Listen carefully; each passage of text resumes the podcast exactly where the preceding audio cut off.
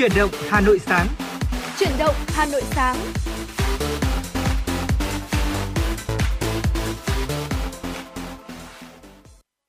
Quý vị và các bạn đang đến với chuyển động Hà Nội sáng. Thật là vui vì ngày hôm nay uh, Trọng Khương cùng Phương Nga sẽ là những MC được đồng hành cùng với quý vị trong chương trình chuyển động Hà Nội sáng uh, trực tiếp trên tần số FM 96 MHz của Đài Phát thanh và Truyền hình Hà Nội được trực tiếp từ 6 giờ 30 phút đến 7 giờ 30 phút và đồng thời chương trình cũng phát trực tuyến trên trang web hanoitv.vn. Xin gửi lời chào buổi sáng tới quý vị thính giả và quý vị thân mến trong 60 phút trực tiếp của chương trình chuyển động Hà Nội sáng cùng với Phương Nga và Trọng Khương ngày hôm nay trong một ngày buổi sáng thứ sáu có thể nói là uh, thời tiết ờ, chúng tôi di chuyển từ uh, tầm 6 giờ sáng ở ngoài đường thì không hề gặp phải tình trạng mưa phùn và gió thì thổi man mát nó có thể thấy là dự báo trong một ngày hôm nay có lẽ sẽ là một cái ngày mà thời tiết nó khả quan hơn ừ. những cái ngày mà âm u của tiết trời thủ đô trong tuần vừa qua và hy vọng rằng là quý vị thính giả sẽ có thể khởi đầu một cái ngày làm việc cuối cùng trong tuần cùng với chuyển động Hà Nội sáng cùng Phương Nga và Trọng Khương với những cái thông điệp buổi sáng ý nghĩa nhất với những cái nguồn năng lượng ờ, khởi động tích cực nhất và ngay bây giờ sẽ là một ờ, bài hát chúng tôi gửi tặng để gửi tới cho quý vị một nguồn năng lượng khởi động như thế. Ngay bây giờ thì chúng tôi xin mời quý vị hãy cùng đến với giọng ca Tùng Dương qua ca khúc Bài ca hy vọng, một uh, nhạc phẩm của nhạc sĩ Văn Ký. Xin mời quý vị cùng lắng nghe.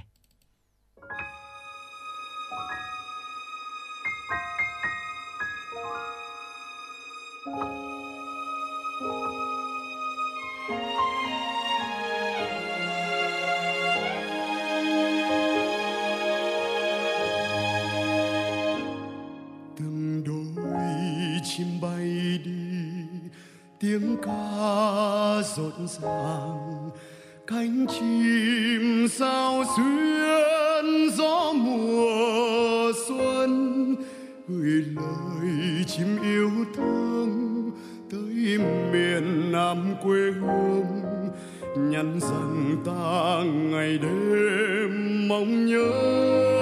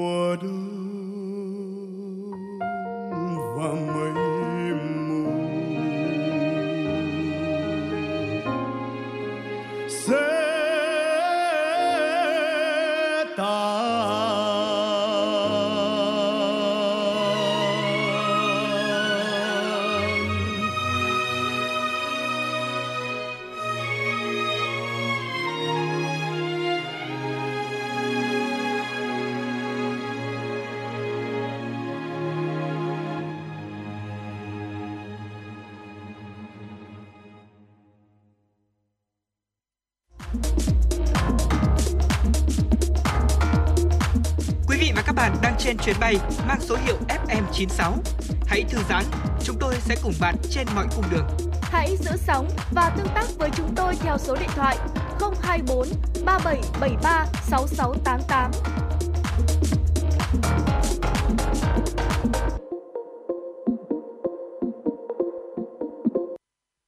Vị và các bạn vừa cùng lắng nghe ca khúc, bài ca hy vọng cùng với chuyển động Hà Nội sáng và ngay lúc này quay trở lại với chương trình. Hãy cùng đồng hành với chúng tôi đến với những thông tin thời sự đáng chú ý sau đây. Thưa quý vị, chiều qua Bộ Kế hoạch và Đầu tư đã họp báo thông tin về việc tổ chức hội nghị triển khai chương trình hành động của chính phủ thực hiện nghị quyết số 30 của Bộ Chính trị về phát triển kinh tế xã hội và bảo đảm quốc phòng an ninh vùng đồng bằng sông Hồng tới năm 2030, tầm nhìn đến năm 2045 và xúc tiến đầu tư vùng. Dự kiến sự kiện thu hút khoảng 900 đại biểu là lãnh đạo chính phủ và các bộ ngành, tỉnh, thành phố, đại diện các hiệp hội doanh nghiệp, tổ chức quốc tế cùng các nhà đầu tư trong và ngoài nước. Theo Thứ trưởng Bộ Kế hoạch và Đầu tư Trần Duy Đông, đây là hội nghị 3 trong 1, không chỉ công bố chương trình hành động của chính phủ thực hiện nghị quyết số 30 mà còn triển khai các chương trình dự án đầu tư có ý nghĩa quan trọng đối với sự phát triển kinh tế xã hội của vùng đồng bằng sông Hồng và công bố quy hoạch tỉnh Quảng Ninh thời kỳ 2021-2030, tầm nhìn đến năm 2050 và quy hoạch chung của thành phố Hạ Long tới năm 2040. Chuyển sang một thông tin đáng chú ý tiếp theo, đồng bộ dữ liệu để hỗ trợ thực thi chính sách an sinh xã hội, đó là yêu cầu trong công văn số 287 của Ủy ban nhân dân thành phố Hà Nội về thực hiện thúc đẩy chuyển đổi số trong chi trả an sinh xã hội không dùng tiền mặt trên địa bàn thành phố.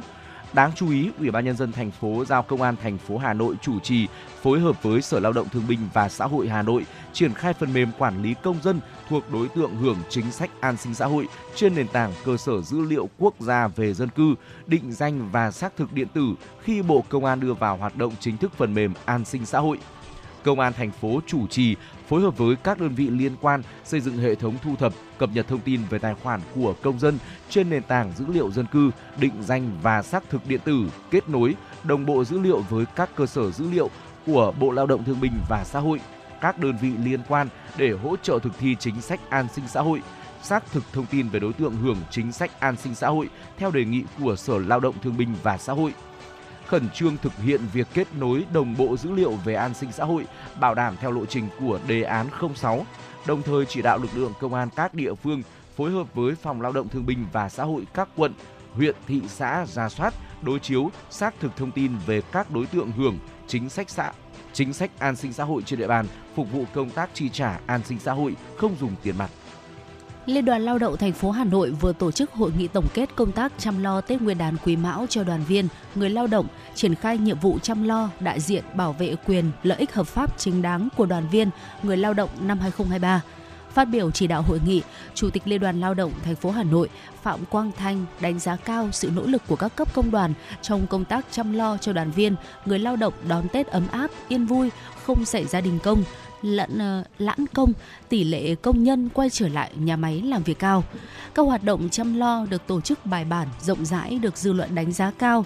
Chủ tịch Liên đoàn Lao động thành phố cũng đề nghị cán bộ các cấp công đoàn trong thời gian tới cần chủ động dự báo, nắm chắc tình hình, xây dựng các kịch bản cụ thể, linh hoạt trong các hoạt động, nhiệm vụ cụ thể trên tinh thần công đoàn phục vụ đoàn viên, người lao động, nắm bắt được tâm tư nguyện vọng đoàn viên, triển khai các hoạt động phù hợp, đúng và trúng cùng đó tiếp tục suy nghĩ đổi mới các hoạt động chăm lo cho đoàn viên, người lao động theo hướng mở rộng hình thức, mở rộng đối tượng, chăm lo thường xuyên, kịp thời.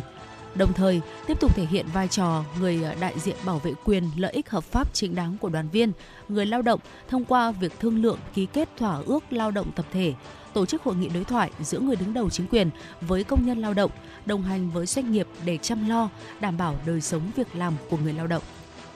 Quý vị và các bạn thân mến, đó là một số những thông tin đáng chú ý chúng tôi cập nhật gửi đến cho quý vị ở những phần đầu tiên của chương trình.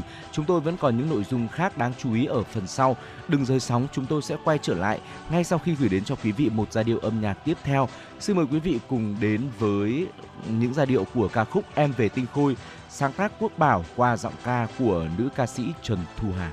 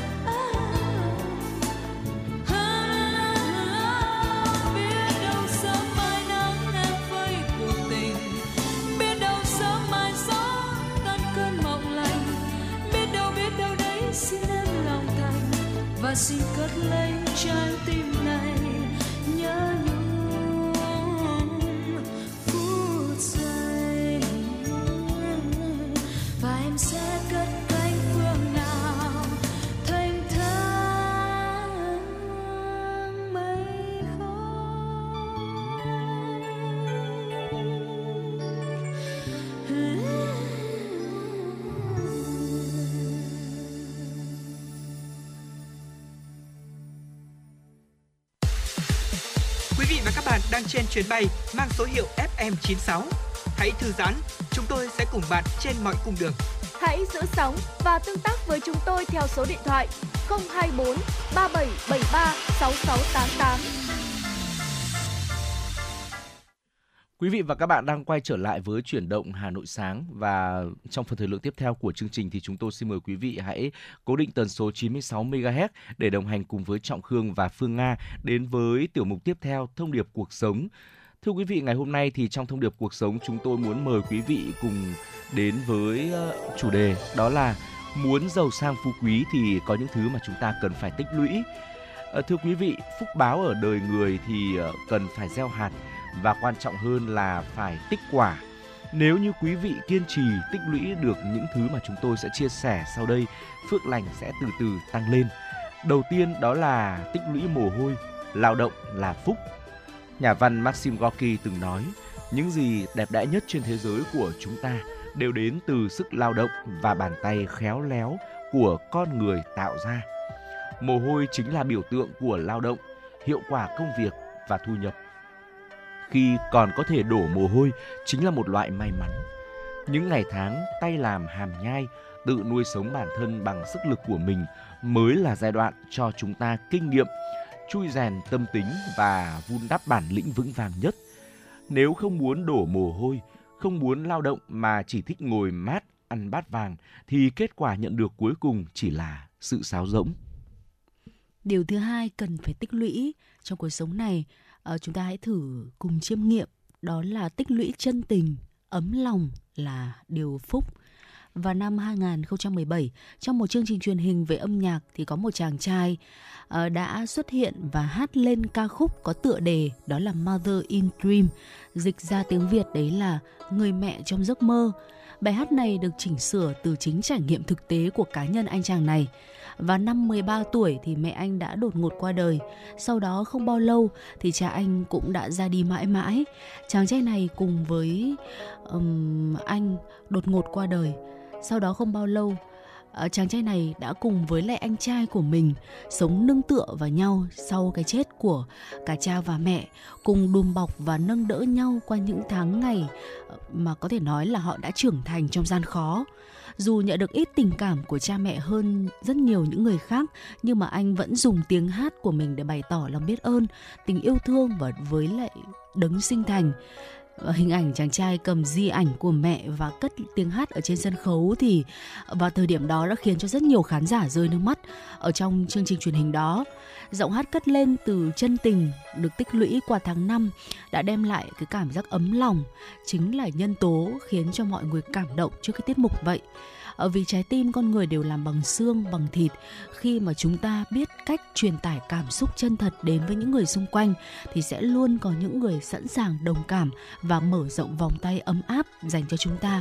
Đó là uh, cái giá trị của sự chân tình ạ. Tất cả những lời chúc phúc trên đời thì đều không thể tách rời hai chữ tình cảm. Giống như Mạnh Tử đã từng nói, ai biết yêu người khác thì luôn xứng đáng được yêu.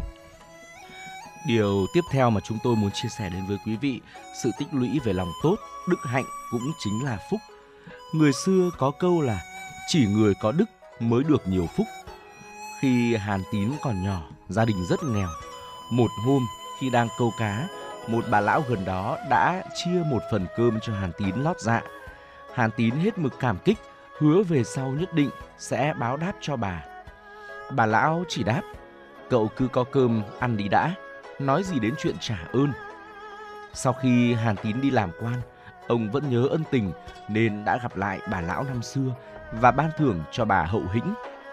Có thể thấy không ai biết trước được điều gì sẽ xảy ra trong tương lai và hành động hôm nay của bạn có thể đem tới tác động lớn đến thế nào. Nhưng những người được bạn đối xử tốt sẽ biết ơn, ngay cả khi họ không có khả năng trả ơn bạn. Người có đức ắt cũng có phúc về sau. Chỉ khi bạn nuôi dưỡng lòng tốt của mình, phúc khí và may mắn mới có thể sinh sôi. Và điều thứ tư đó là tích lũy kỹ năng học tập là phúc.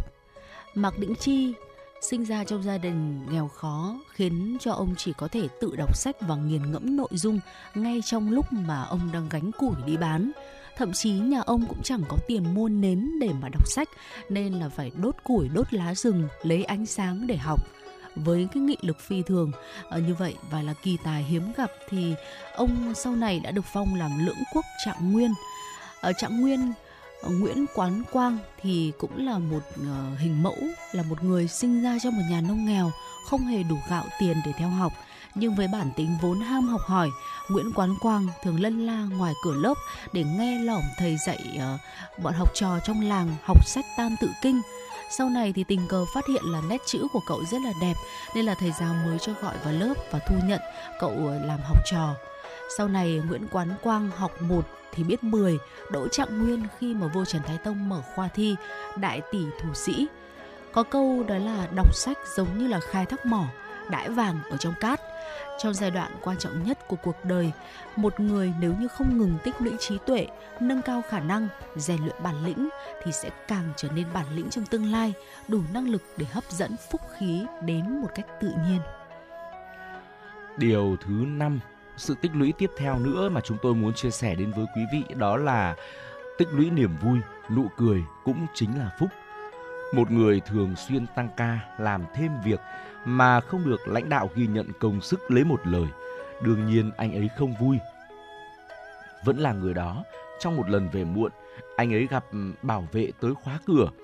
Người bảo vệ đã giơ ngón tay cái lên, cười tán thưởng với anh. Hành động nhỏ ấy lại khiến anh hạnh phúc cả buổi. Hóa ra công sức của bản thân sẽ không bị chôn vùi, sẽ luôn có người chú ý, có thể những người đó không đem lại quá nhiều thay đổi cho cuộc sống của bạn. Nhưng điều đó không ảnh hưởng đến niềm hạnh phúc mà bản thân đã nhận được vào thời điểm đó. Quả thật nỗ lực của một người cần được người khác công nhận, nhưng đừng vì thế mà cố chấp, bắt buộc bản thân phải đeo vầng hào quang thành tích lên đầu. Khi bạn có thể để mọi thứ thuận theo tự nhiên thì dần dần sẽ nhận thấy những giá trị đẹp đẽ đến với mình thông qua những tháng ngày nỗ lực trong giai đoạn quan trọng nhất cuộc đời. Cho dù thời điểm hiện tại còn chưa suôn sẻ, thay vì chán nản, hãy hít thở thật sâu, sau đó tiếp tục hành trình. Trên đường đời có nắng có mưa, nhưng bạn phải tin rằng đằng sau những cơn mưa vẫn có những ngày nắng. Quý vị thân mến, phúc khi hậu vận là do tu luyện, biết sớm cuộc đời sẽ sớm thành thơi ở trong ờ, tự tâm hồn mình. Người có phúc nhìn thoáng qua là biết, người ta thường nói là tâm sinh tướng đúng không ạ? Nếu có hai đặc điểm sau thì cuộc đời chúng ta uh, có lẽ là đang được thành thơi hơn những người khác rất là nhiều. Đặc điểm một đấy chính là biết cách duy trì thái độ sống khiêm tốn, có nhà sư lỗi lạc đã nói chỉ khi giữ thái độ sống khiêm tốn và coi nhẹ cái tôi của mình như lá rơi trước gió, như tuyết rơi lông ngỗng thì con người mới có thể giữ được cái tâm thái bình yên và khám phá ra những cái kho báu quý giá của cuộc sống. Kho báu ở đây là chúng tôi để trong một kép ạ. À, được hiểu theo nghĩa ẩn dụ À, theo truyền thuyết thì Đức Phật là một người tu hành trong tiền kiếp để thử lòng thành của ngài. Hoàng đế đã biến một người hầu thành chim bồ câu và biến mình thành đại bàng đuổi theo chim bồ câu. Nhìn thấy chim bồ câu rơi vào tình thế lâm nguy, Đức Phật đã bước tới và bảo vệ nó.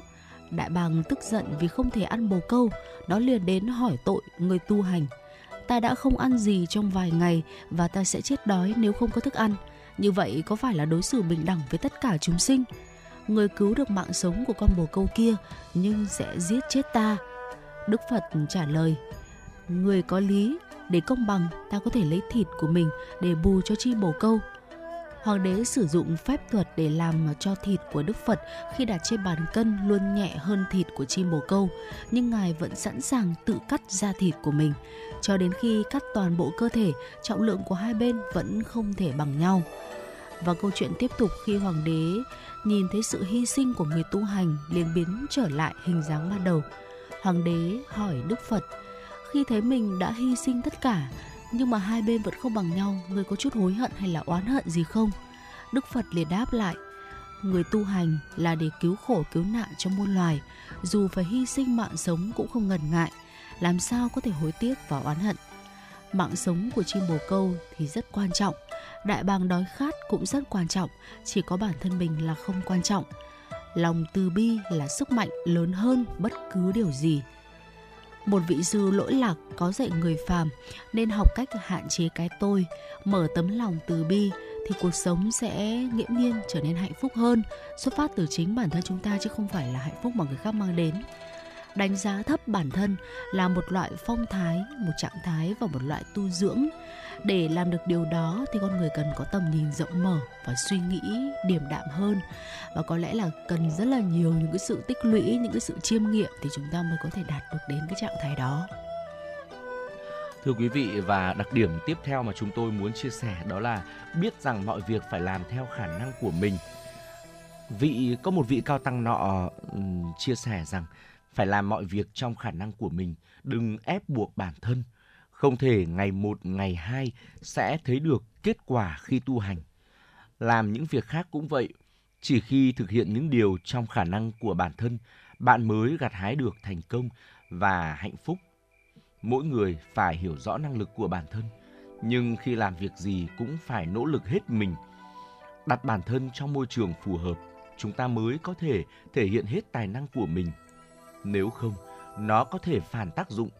Mục tiêu quá cao sẽ không thể với tới. Dần dần bạn bị mắc kẹt và nhận thêm phần thất vọng. Chúng tôi xin được chia sẻ một câu chuyện kể lại như sau ạ. Một võ sư tu luyện trong rừng núi, danh tiếng của ông vang xa. Nhiều người từ hàng ngàn dặm đến gặp, mong được học một chút bí quyết gì đó từ ông.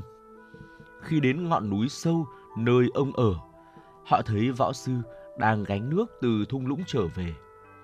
Ông không lấy quá nhiều. Nước trong hai thùng gỗ không đầy.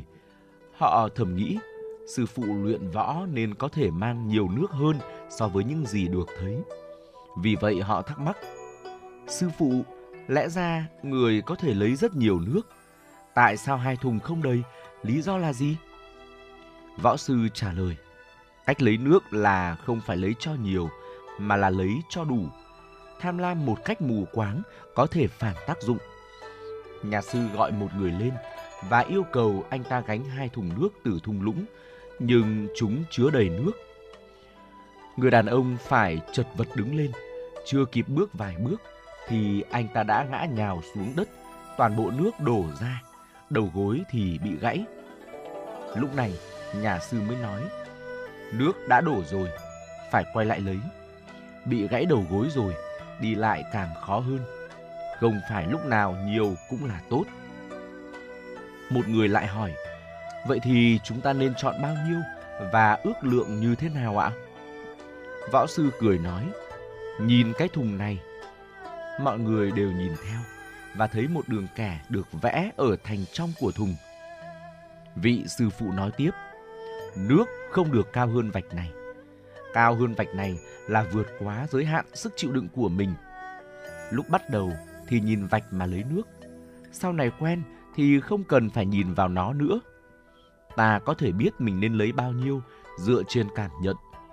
Tuy nhiên, vạch này có thể nhắc nhở mọi người rằng chúng ta phải cố gắng hết sức trong việc, trong tất cả mọi việc. Mọi người lúc này đều hỏi thêm, vậy giới hạn như thế nào là vừa sức ạ?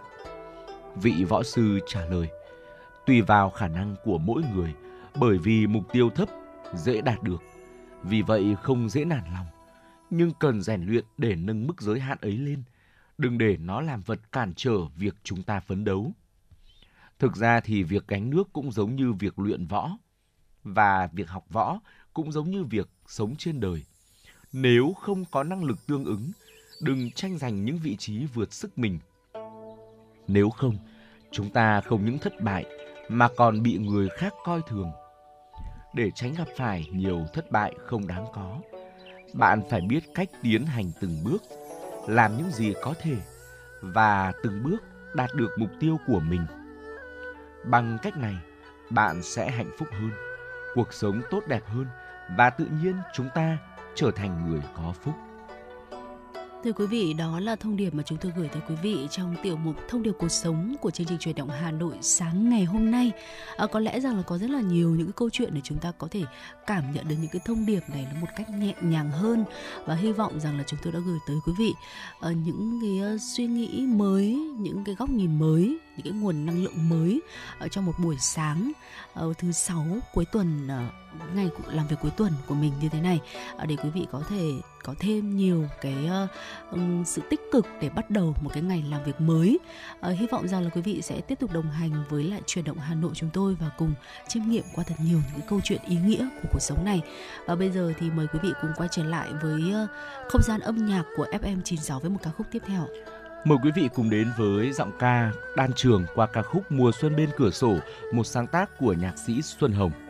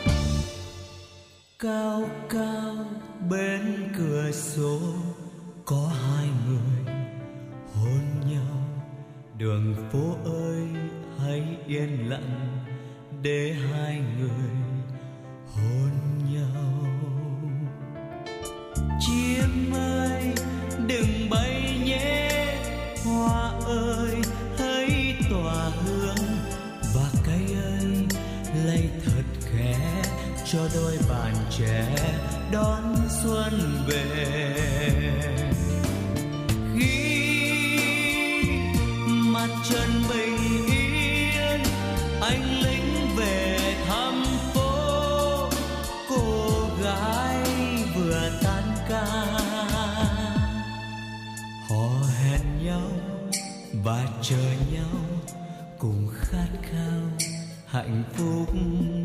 Họ đón nhau và mùa xuân cũng theo về. Ôi hạnh phúc đâu chỉ có cơm ngon và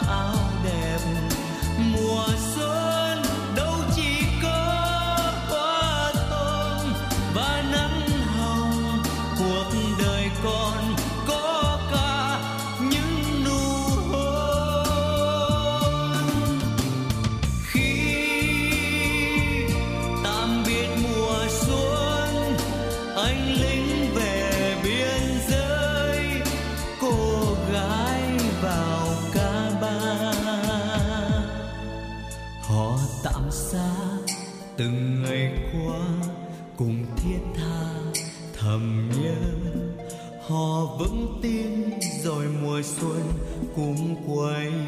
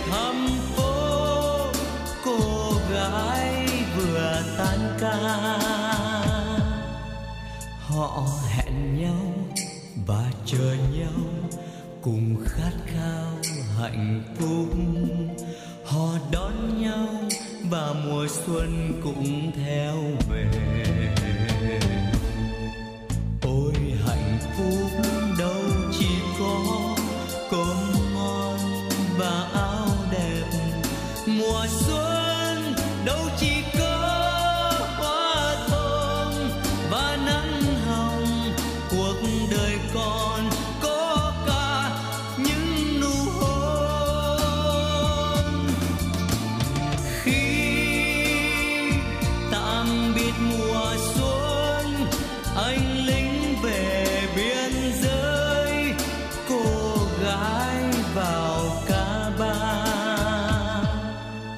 Họ tạm xa từng ngày qua cùng thiết tha thầm nhớ. Họ vững tin rồi mùa xuân cũng quay về.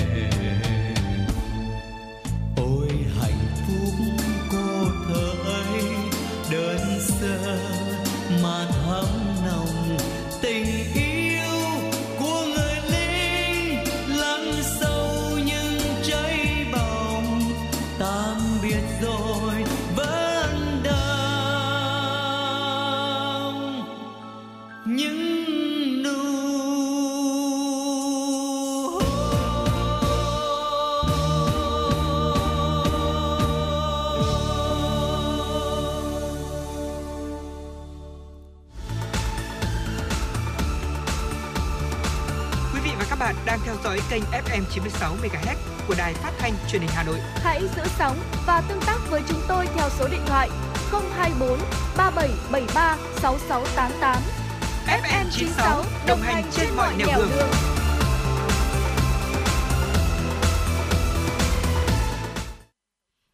Quay trở lại với chuyển động Hà Nội sáng thì lúc này chúng tôi xin mời quý vị hãy cố định tần số 96 MHz đồng hành với Trọng Khương và Phương Nga đến với những thông tin thời sự đáng chú ý sau đây.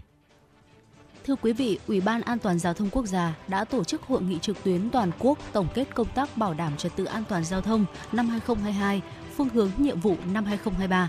Phát biểu kết luận, Bộ trưởng Bộ Giao thông Vận tải Nguyễn Văn Thắng đánh giá cao nỗ lực của các bộ ngành, hiệp hội, cơ quan thông tin báo chí đã có đóng góp quan trọng. Các tỉnh, thành phố đã nỗ lực kéo giảm số vụ tai nạn giao thông, đặc biệt các địa phương giảm số người chết do tai nạn giao thông trên 30% so với năm 2019. Trước 8 nhóm nhiệm vụ trọng tâm sẽ thực hiện trong năm 2023, Bộ trưởng Nguyễn Văn Thắng yêu cầu các cơ quan có thành viên là lãnh đạo hoặc ủy viên của Ủy ban An toàn Giao thông Quốc gia hoặc Ban An toàn Giao thông các tỉnh, thành phố trực thuộc Trung ương cần chú trọng trách nhiệm nêu gương, thượng tôn pháp luật, đặc biệt là cán bộ, đảng viên làm nhiệm vụ quản lý nhà nước về trật tự an toàn giao thông. Một trong những nhiệm vụ được Bộ trưởng nhấn mạnh là kiên trì xây dựng văn hóa giao thông đối với tổ chức, cá nhân trong quá trình xây dựng, thực thi pháp luật, cung ứng kết cấu hạ tầng giao thông, phương tiện, dịch vụ vận tải và tham gia giao thông, đẩy mạnh tuyên truyền trên mạng xã hội và hạ tầng số, vận động hướng dẫn việc lồng ghép mục tiêu bảo đảm trật tự an toàn giao thông vào chương trình, kế hoạch và hoạt động của cơ quan, đơn vị, nhà trường, doanh nghiệp. Thưa quý vị, hãng hàng không Viettravel tiếp tục khai trương đường bay kết nối thành phố Hồ Chí Minh, Bangkok, qua đó mở rộng mạng lưới bay Việt Nam Thái Lan. Đường bay quốc tế mới này được Viettravel Airlines khai thác bằng máy bay A321 với tần suất một chuyến khứ hồi một ngày, dự kiến sẽ tiếp tục tăng theo nhu cầu thị trường. Theo Tổng Giám đốc Viettravel Airlines Vũ Đức Biên, đường bay Hà Nội Bangkok Hà Nội khai trương từ cuối năm 2022 có tỷ lệ lấp đầy là 91%. Trên cơ sở đó, đường bay thành phố Hồ Chí Minh Bangkok tiếp tục được khai thác với kỳ vọng sẽ tối ưu hóa lựa chọn chuyến bay, đáp ứng nhu cầu du lịch đang ngày càng tăng cao của hai nước, đặc biệt là trong dịp hè sắp tới. Các chuyên gia dự đoán du lịch quốc tế sẽ phát triển mạnh mẽ trong giai đoạn 2023-2026, đạt mốc 13,2 tỷ đô la Mỹ vào năm 2026 với 22 triệu lượt khách. Trong đó Thái Lan được đánh giá là thị trường trọng điểm của Việt Nam. Đồng thời, với xu hướng thắt lưng buộc bụng sau đại dịch Covid-19, các chuyến bay quốc tế ngắn với giá rẻ đang là lựa chọn hàng đầu. Ngân hàng Nhà nước Việt Nam đã ban hành thông tư số 20 hướng dẫn hoạt động chuyển tiền một chiều từ Việt Nam ra nước ngoài và thanh toán chuyển tiền cho các giao dịch vãng lai khác của người cư trú là tổ chức cá nhân. Theo điều 13 của thông tư, mức ngoại tệ mua chuyển mang ra nước ngoài quy định như sau. Mức ngoại tệ mua chuyển mang ra nước ngoài cho các mục đích học tập, chữa bệnh quy định tại điểm A khoản 2 điều 7 Nghị định số 70 được căn cứ vào các chi phí tại thông báo của phía nước ngoài mức ngoại tệ mua, chuyển mang ra nước ngoài cho các mục đích đi công tác, du lịch, thăm viếng ở nước ngoài quy định tại điểm B khoản 2, điều 7, Nghị định số 70 do ngân hàng được phép quyết định trên cơ sở nhu cầu hợp lý của cá nhân và theo quy định tại điểm B khoản 4 điều này mức ngoại tệ mua chuyển ra nước ngoài cho mục đích trả các loại phí, lệ phí cho nước ngoài quy định tại điểm C khoản 2 điều 7 Nghị định số 70 được căn cứ vào các chi phí tại thông báo của phía nước ngoài Ngoài ra, Điều 13 cũng quy định mức ngoại tệ mua, chuyển ra nước ngoài cho mục đích trợ cấp thân nhân đang ở nước ngoài, cho mục đích chuyển tiền thừa kế cho người hưởng thừa kế ở nước ngoài. Thông tư số 20 có hiệu lực từ ngày 15 tháng 2 năm 2023. Chuyển sang một thông tin đáng chú ý tiếp theo thưa quý vị, ngày 9 tháng 2, Công an thị xã Kinh Môn, Hải Dương đã ra quyết định xử phạt vi phạm hành chính đối với Trương Thị Hương, sinh năm 1986, trú tại phường Hiến Thành, thị xã Kinh Môn, tỉnh Hải Dương về hành vi cung cấp chia sẻ thông tin cổ suý các hủ tục mê tín dị đoan, dâm ô đồi trụy không phù hợp với thuần phong mỹ tục của dân tộc. Trước đó vào ngày 7 tháng 2, Công an thị xã Kinh Môn phát hiện tài khoản Facebook Trương Hương đăng tải video có nội dung cổ suý các hủ tục mê tín dị đoan lên mạng xã hội. Nội dung các video là những buổi xem bói của cô đồng tên Hương, hình thức xem của Hương là xem bằng lá trầu quả cau. Khi mọi người đến xem sẽ đưa cho Hương lá trầu và quả cau, sau đó Hương sẽ bổ quả cau, rồi nhìn vào quả cau đó phán đoán về tình duyên, tài vận, sức khỏe, vận hạn của mọi người ở quá khứ, hiện tại và tương lai. Địa điểm xem bói tại điện nhà của chị Hương ở Hiến Thành Kinh Môn. Sau khi các video này được đăng tải, chia sẻ trên không gian mạng đã thu hút sự quan tâm rất lớn của cộng đồng mạng. Dưới sự chỉ đạo của Ban Giám đốc Công an tỉnh Hải Dương, Công an thị xã Kinh Môn đã nhanh chóng vào cuộc. Qua giả soát đã xác định tài khoản Facebook Trương Hương là tài khoản Facebook cá nhân của Trương Thị Hương. Quá trình làm việc, Hương đã thừa nhận toàn bộ hành vi vi phạm của mình. Đồng thời Hương cho biết việc quay phát các video có nội dung xem bói như trên đều do một mình chị Hương làm. Công an thị xã Kinh Môn đã tiến hành lập biên bản vụ việc, biên bản vi phạm hành chính, biên bản xác minh tình tiết của vụ việc vi phạm hành chính đối với chị Trương Thị Hương. Theo lãnh đạo Công an thị xã Kinh Môn, hành vi của Hương đã vi phạm vào điều vào điểm B khoản 1 điều 101 Nghị định 15 2020 NDCP ngày 3 tháng 2 năm 2020 của Chính phủ sửa đổi bổ sung tại Nghị định số 14 2022 NDCP ngày 27 tháng 1 năm 2022 của Chính phủ quy định xử phạt vi phạm hành chính trong lĩnh vực bưu chính viễn thông, tần số vô tuyến điện, công nghệ thông tin, an toàn thông tin mạng và giao dịch điện tử. Trên cơ sở đó, ngày 9 tháng 2 năm 2023, Công an thị xã Kinh Môn đã ra quyết định xử phạt vi phạm hành chính đối với Trương Thị Hương về biện pháp khắc phục hậu quả, cơ quan chức năng đã yêu cầu Hương buộc gỡ bỏ thông tin cổ suý các hủ tục mê tín dị đoan, dâm ô đồi trụy không phù hợp với thuần phong mỹ tục của dân tộc do hành vi vi phạm của đương sự gây ra và xử phạt với mức tiền 7,5 triệu đồng. Thưa quý vị, những thông tin trong nước đáng quan tâm vừa rồi ờ, chúng tôi xin xin cập nhật gửi tới quý vị Ờ, bởi uh, biên tập viên Kim Dung và bây giờ thì chúng ta sẽ cùng quay trở lại với không gian âm nhạc của FM 96 uh, trước khi đến với những thông tin đáng quan tâm quốc tế ở phía sau chương trình. Xin mời quý vị hãy cùng đến với ca khúc có tựa đề Quê hương anh bộ đội, một sáng tác của nhạc sĩ Xuân Oanh qua tiếng hát ca sĩ Cao Minh.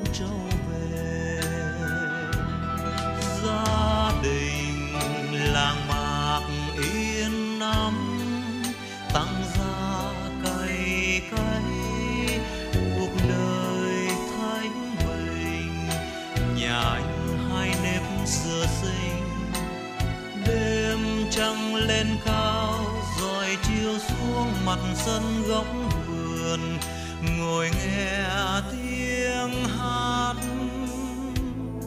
vang lên từ sớm riêng làng bên, lọt qua vườn dâu bãi mía em gái bên làng giềng đêm đêm kéo tơ vụt nhớ có phút men thương, anh chàng trai xưa. Mùa thu một năm nào, em gái tiếng chàng trai gia linh. Cầm tay mà không nói, chân quay đi nhưng lòng vẫn vương nhìn quê hương xa xa bao dặm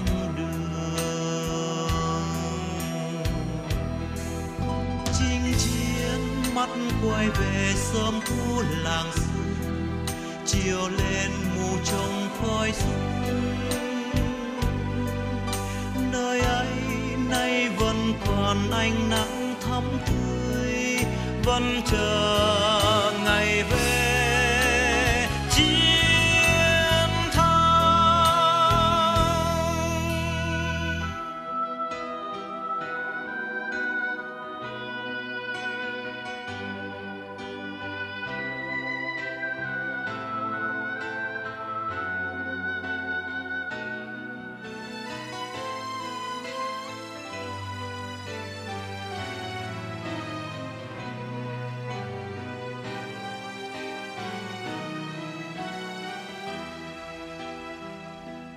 Nơi ấy có con đường tăm nắng vàng tươi, bờ tre nhà tranh vách mới. Nơi ấy có cánh đồng mênh mông ngát hương, mùa lúa chín tiếng hát vang khắp đường. Nhà anh có đàn em, mắt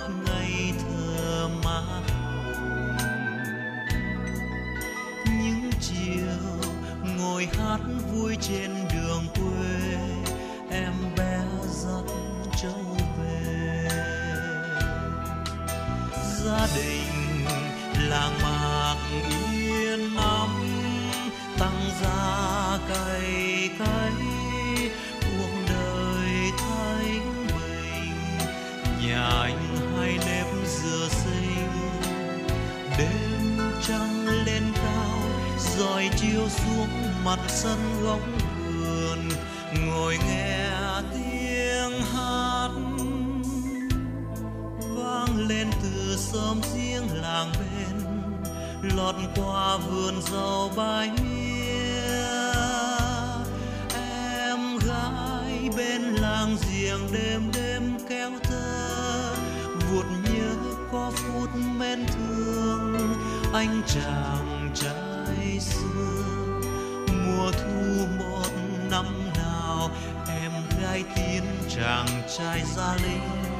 cầm tay mà không nói, chân quay đi như lòng vẫn vương nhìn quê hương xa xa bao dặm đường.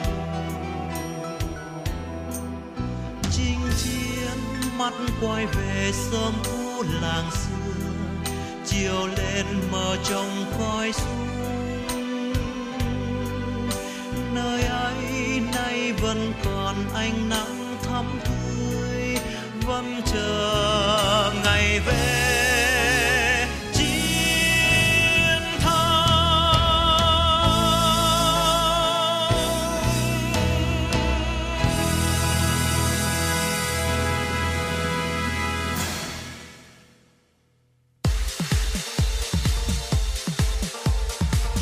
Chuyến bay mang số hiệu FM96 chuẩn bị nâng độ cao. Quý khách hãy thắt dây an toàn, sẵn sàng trải nghiệm những cung bậc cảm xúc cùng FM96.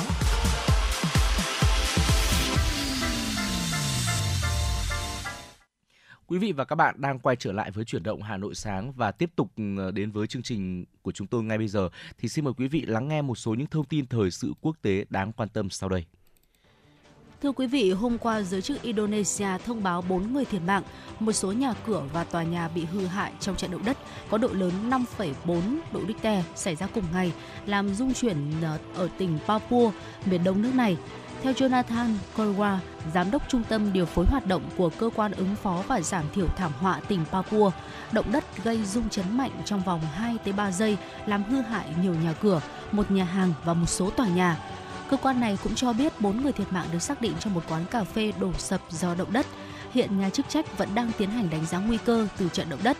Cơ quan Thời tiết, Khí hậu và Địa chấn Indonesia cho biết trận động đất xảy ra vào 13 giờ 28 chiều qua, có tâm chấn ở độ sâu 10 km, cách thành phố Jayapura, thủ phủ của tỉnh Papua, 1 km. Một số đợt dư chấn đã xảy ra sau động đất, nhưng cơ quan này loại trừ nguy cơ xảy ra sóng thần. Ờ, theo như ờ, cơ quan thời tiết khí hậu và địa chấn Indonesia thì đây là trận động đất mới nhất trong hơn 1.000 trận động đất xảy ra ở khu vực này từ đầu tháng 1, trong đó có 132 trận gây rung chấn mà người dân có thể cảm nhận được. Chuyển sang một thông tin đáng chú ý. Thưa quý vị, 110 người là con số thống kê trung bình về tỷ lệ tử vong do bạo lực súng đạn ghi nhận trong một ngày tại Mỹ. Con số này cao hơn nhiều so với tỷ lệ tử vong do súng đạn ở bất kỳ quốc gia nào trên thế giới. Tại Mỹ, cứ 100.000 dân thì có khoảng 12 người tử vong do súng đạn, gần gấp 4 lần tỷ lệ của quốc gia xếp thứ hai là Thụy Sĩ. Thống kê của Statista cho thấy phần lớn hung thủ trong các vụ xả súng hàng loạt là người da trắng. Số nạn nhân là người gốc Phi thiệt mạng và bị thương trong các vụ việc như vậy tại Mỹ lần lượt cao gấp đôi và gấp 14 lần so với người da trắng. Đáng chú ý, những tai nạn nổ súng đôi khi gây chết người thường do trẻ em gây ra. Năm ngoái, các trẻ em đã gây ra ít nhất là 321 vụ nổ súng với nguyên nhân được xác định là tai nạn khiến 143 người thiệt mạng. Thưa quý vị, chuyển sang một thông tin đáng quan tâm khác, Mỹ đã chấp thuận thương vụ bán tên lửa tầm xa và rocket cũng như nhiều khí tài quân sự giá trị khác ờ, tới ờ, 10 tỷ đô la Mỹ với Ba Lan, quốc gia đồng minh trong NATO. Thương vụ này dự kiến sẽ cải thiện các mục tiêu quân sự của Ba Lan trong việc nâng cấp năng lực cũng như củng cố hơn nữa khả năng tương tác với quân đội Mỹ và các đồng minh. Trước đó, Bộ Ngoại giao Mỹ cũng đã thông qua thương vụ kể trên và động thái đã mở đường cho việc đưa thương vụ này ra thảo luận để thông qua tại Quốc hội Mỹ. Hồi cuối tháng riêng, Ba Lan đã thông báo sẽ tăng mạnh chi tiêu quốc phòng lên mức 4% GDP từ mức 2,4% GDP trong năm 2022, tỷ lệ phần trăm cao thứ ba trong số các quốc gia thành viên NATO. Thưa quý vị, một đội ngũ các nhà nghiên cứu thuộc Bảo tàng Field ở Chicago, Mỹ vừa trở về từ Nam Cực đã phát hiện năm thiên thạch cực hiếm có niên đại lên đến hàng tỷ năm. Các nhà nghiên cứu ước tính chỉ có khoảng 100 trong số khoảng 45.000 thiên thạch được thu hồi ở Nam Cực trong thế kỷ qua có kích thước như thế này hoặc lớn hơn. Theo đó, các nhà nghiên cứu vừa quay về từ Nam Cực với 5 thiên thạch mới, trong đó có thiên thạch trọng lượng khoảng 7,5 kg các nhà nghiên cứu cho rằng đây là những thiên thạch chứa một số vật liệu cổ xưa nhất của hệ mặt trời và có giá trị cao về khía cạnh khoa học. Hiện các nhà khoa học đã bắt tay vào công tác giải mã thiên thạch để khám phá bí ẩn của vũ trụ và lịch sử hình thành của trái đất. Ờ, những thông tin quốc tế đáng quan tâm vừa rồi chúng tôi cập nhật gửi tới quý vị thì cũng đã dần khép lại 60 phút trực tiếp của chương trình chuyển động Hà Nội sáng nay. Hy vọng rằng là những thông tin, những câu chuyện, những giai điệu âm nhạc chúng tôi gửi tới quý vị đã ờ, giúp quý vị có thể bắt đầu một ờ, buổi sáng làm việc thực sự là hứng khởi. Quý vị và các bạn hãy ghi nhớ số điện thoại đường dây nóng của FM96 đó là 024 3773 6688 hoặc fanpage của chương trình FM96 gạch nối thời sự Hà Nội để tương tác với chúng tôi nhé. À, thưa quý vị, ekip thực hiện chương trình à, sáng nay chỉ đạo nội dung Nguyễn Kim Khiêm, chỉ đạo sản xuất Nguyễn Tiến Dũng, tổ chức sản xuất Lê Xuân Luyến, biên tập Vương Chuyên, thư ký Kim Anh, MC Trọng Khương Phương Nga, kỹ thuật viên Quốc Hoàn phối hợp thực hiện. Xin kính chào tạm biệt và hẹn gặp lại quý vị trong chương trình trưa nay từ 10 tới 12 giờ. Còn bây giờ thì xin mời quý vị hãy cùng dành thời gian lắng nghe ca khúc có tựa đề Sẽ mãi yêu anh, một ờ, sáng tác của nhạc sĩ Phùng Tuấn Hà qua tiếng hát của nữ ca sĩ Nguyễn Ngọc Anh ngày tôi chưa xa biển bao giờ ngỡ biển xanh, màu xanh yên bình. Ngày tôi chưa yêu bao giờ ngỡ tình yêu luôn êm đềm. Ngày nay tôi xa biển rồi, biển cồn cao ngàn con sông lớn.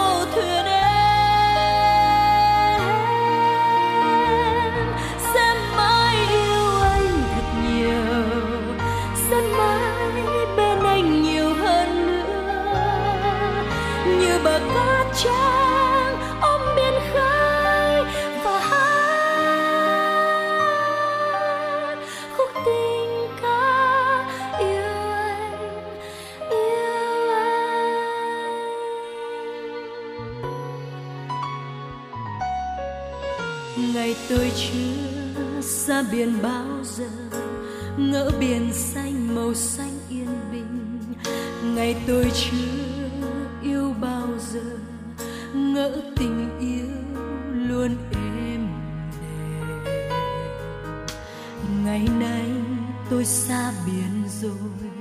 Biển cồn cao ngàn con sông lớn. Ngày nay tôi đã yêu rồi. Và tình yêu thật nhiều cay đắng. Nhưng tôi biết không gió lớn, không sóng